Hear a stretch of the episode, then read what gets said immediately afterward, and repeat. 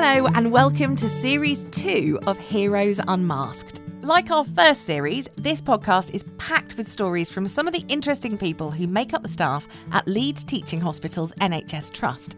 From a surgeon who also works for the England cricket team to a transplant and organ retrieval practitioner who is also a professional footballer. We even meet a clinical trials coordinator who, during lockdown, taught himself how to play the game Mahjong and ended up playing for Great Britain. So click follow and don't miss the brand new series of Heroes Unmasked. Launches on Monday, the 27th of June at 8am.